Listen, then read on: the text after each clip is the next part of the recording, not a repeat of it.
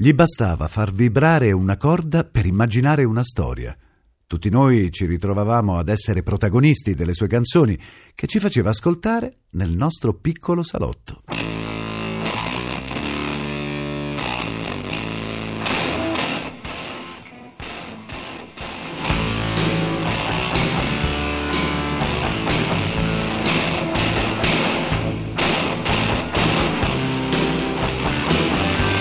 L'attitudine Soul, storie, città, protagonisti della cultura afroamericana. Scritto dalla penna di Luca Sapio, raccontato dalla voce di Luca Ward, la regia è di Andrea Cacciagrano.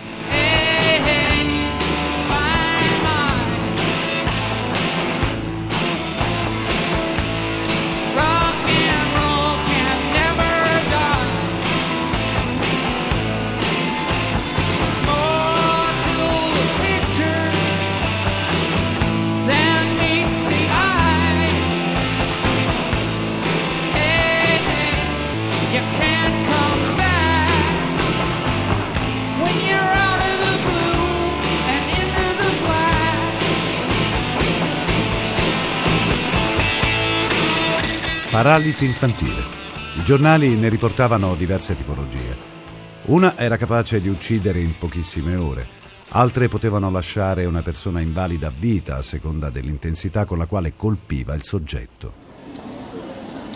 In quell'agosto la gente si teneva a debita distanza dalle fiere e dalle manifestazioni. Trovarsi in un luogo affollato era altamente sconsigliato.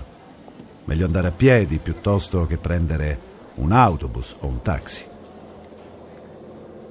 Città o campagna che fosse, molti si svegliavano nel cuore della notte chiedendosi se quel dolore che accusavano alla schiena fosse polio o se persino un semplice mal di gola potesse essere l'avvisaglia di aver contratto la malattia.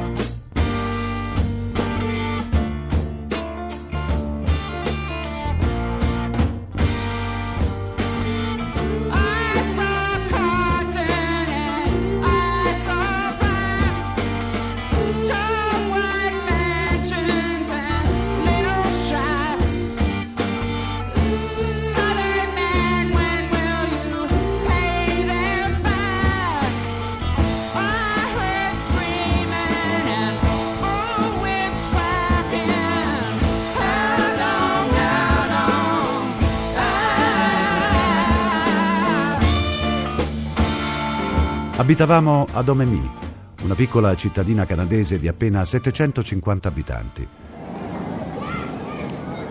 Per noi quella parola era soltanto qualcosa di lontano, legata ai grandi titoli dei giornali.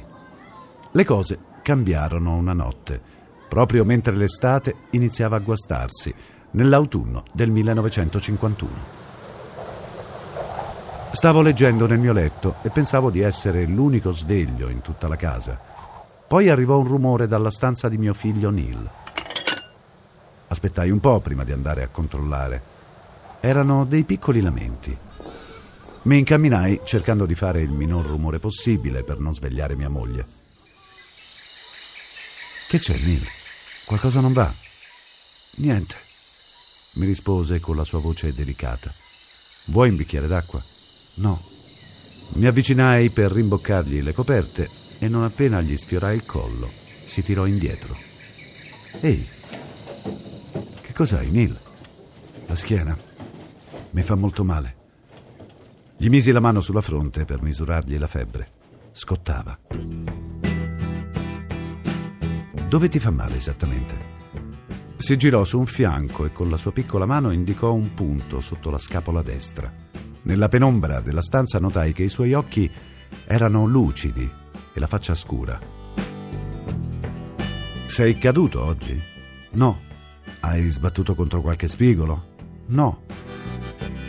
La parola polio mi tuonò nella testa. Cerca di dormire, allora, va bene? Buonanotte. Ci vediamo domani mattina, papà.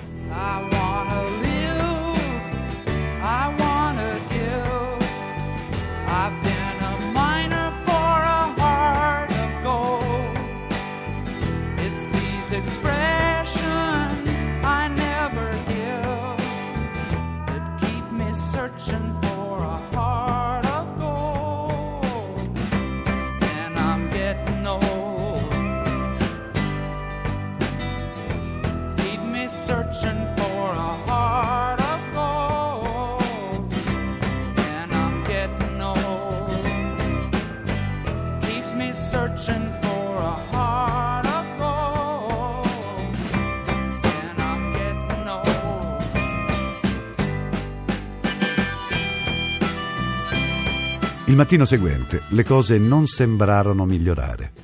Gli misurai la febbre ed era piuttosto alta. Quando provò ad alzarsi dal letto notai che i suoi movimenti sembravano meccanici e si toccava la testa chiudendo gli occhi. Se qualcosa gli premeva sul collo o contro la schiena, provava dolore. Chiamai di corsa il medico. È un caso sospetto, Scott. Bisogna fare una puntura lombare per toglierci ogni dubbio. Mi spiegò che con quell'esame avrebbero aspirato un piccolo quantitativo di fluido spinale e se avesse rivelato presenza di globuli bianchi ci saremmo trovati di fronte ad un caso di poliomielite. Quanto tempo abbiamo? gli chiesi.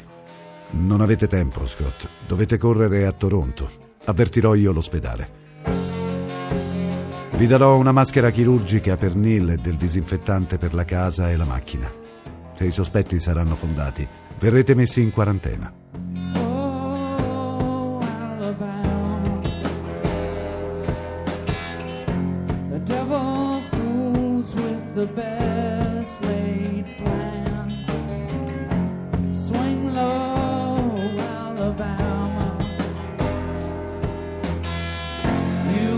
The devil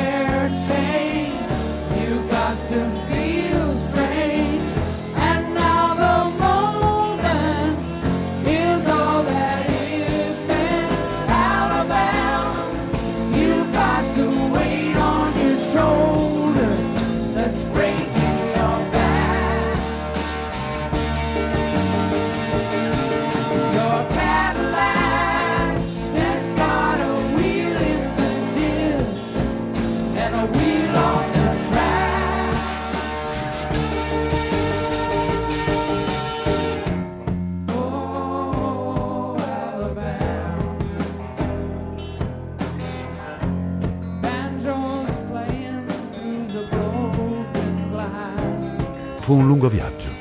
Neil era seduto dietro con la sua piccola e rumorosa locomotiva a giocattolo. Quel giorno non emise un solo suono. Arrivammo alle 8.30 della sera al Sick Children Hospital. Ho con me Neil Young, è un bambino. Il dottor William Earl dovrebbe averle telefonato in merito. Qual è il problema? chiese l'infermiera. Polio, risposi rassegnato. I hear some people bad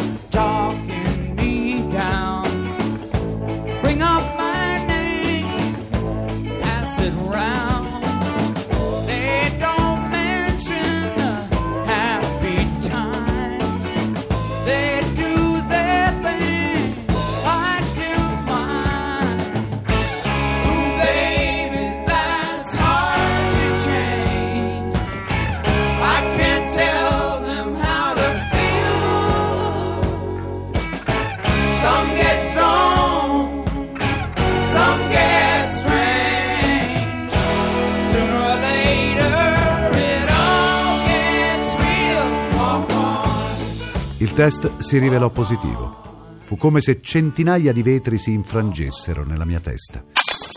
Un'infermiera con una maschera di protezione spinse Neil con una sedia a rotelle in un reparto speciale, quello dell'isolamento per le malattie infettive. Bisogna aspettare una settimana e vedere come si evolverà la malattia. Tornatevene a casa, siete in quarantena.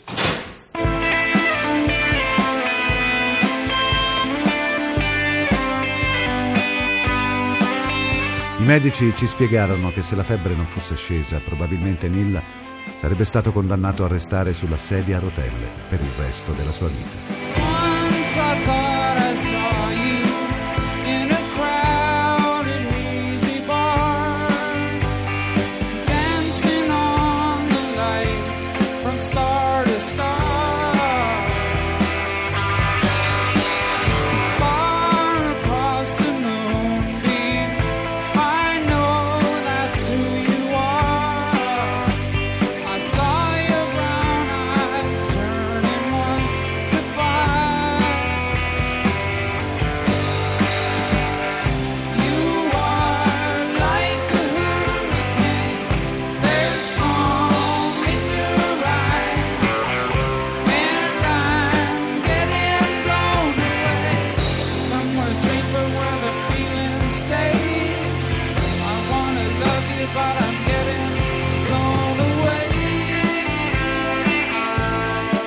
Settimana infernale. Ogni giorno chiamavo l'ospedale per sapere se mio figlio avesse dormito e se la febbre fosse scesa. Del resto, anche per noi a casa, le cose non erano semplici. Ero l'unico della famiglia con il permesso di uscire a fare la spesa. Per farlo dovevo indossare guanti e mascherina. Un cartello bianco con scritto quarantena mi dava il benvenuto ogni volta che rientravo. Altri casi di polio scoppiarono in paese. Due bambini morirono nel giro di poche ore. Fortunatamente Neil sopravvisse e tornò a casa. Camminava a fatica, ma ogni suo piccolo passo risuonava come la più estatica delle benedizioni. Quando finalmente togliemmo il cartello e fu libero di uscire, lo vedevo davanti il vialetto. Era arrabbiato perché gli altri bambini lo prendevano in giro. Aiuto, il lebroso, scappiamo! gli urlavano mentre lui provava a raggiungerli con i suoi passi stentati. Il tempo rimise ogni cosa al suo posto. In quei lunghi giorni di convalescenza c'era la musica a fargli compagnia. Una vecchia radio e un ukulele che gli avevano comprato dal quale non si separava mai. Gli bastava far vibrare una corda per immaginare una storia. Tutti noi ci ritrovavamo ad essere protagonisti delle sue canzoni che ci faceva ascoltare nel nostro piccolo salotto. Old man, look at my life. I'm a lot like you were. Old man, look at my life. I'm a lot like you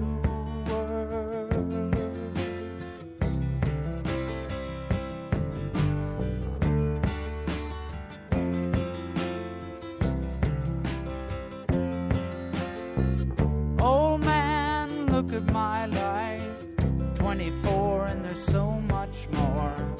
Live alone in a paradise that makes me think of two. Love lost such a cost. Give me things that don't get lost. Like a coin that won't get tossed.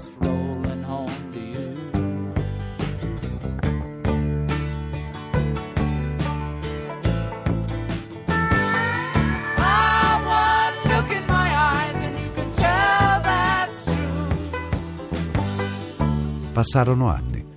Quell'ukulele divenne una chitarra elettrica, poi un amplificatore. Aveva messo su una band, gli Squires. Non li ho mai sentiti suonare, ma in città si diceva fossero piuttosto bravi. Un giorno tornò a casa con un carro funebre. Aveva il cruscotto di velluto damascato con gli interni blu e c'era un divisorio tra il davanti e il retro. Neil, ma che diavolo è? Ti piace, papà? Si chiama Mort. Ma è un carro funebre. Esatto. Perfetto per trasportare amplificatori e chitarre, non credi? Ci si può anche dormire dentro. Ma non ti sembra un po' lugubre? Lugubre? No! È la cosa più bella che abbia mai avuto. Sorrisi. Neil, decisamente, era un ragazzo speciale.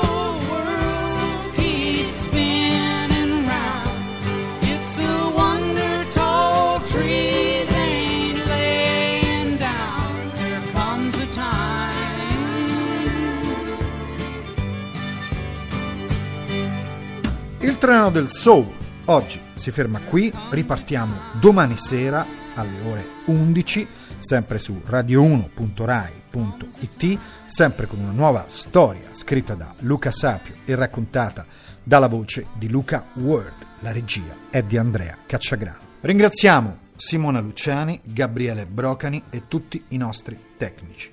Mi raccomando, interagite con noi, scrivete sulla nostra bacheca Facebook, saremo felici di rispondervi. Per salutarvi, oggi abbiamo scelto di rileggere per voi un medley. Questa è Mr. Train, Tiger Man, scritta da Sam Phillips Jr. Parker, per voi. Train I ride, 16, coach along. Train I ride, 16, coach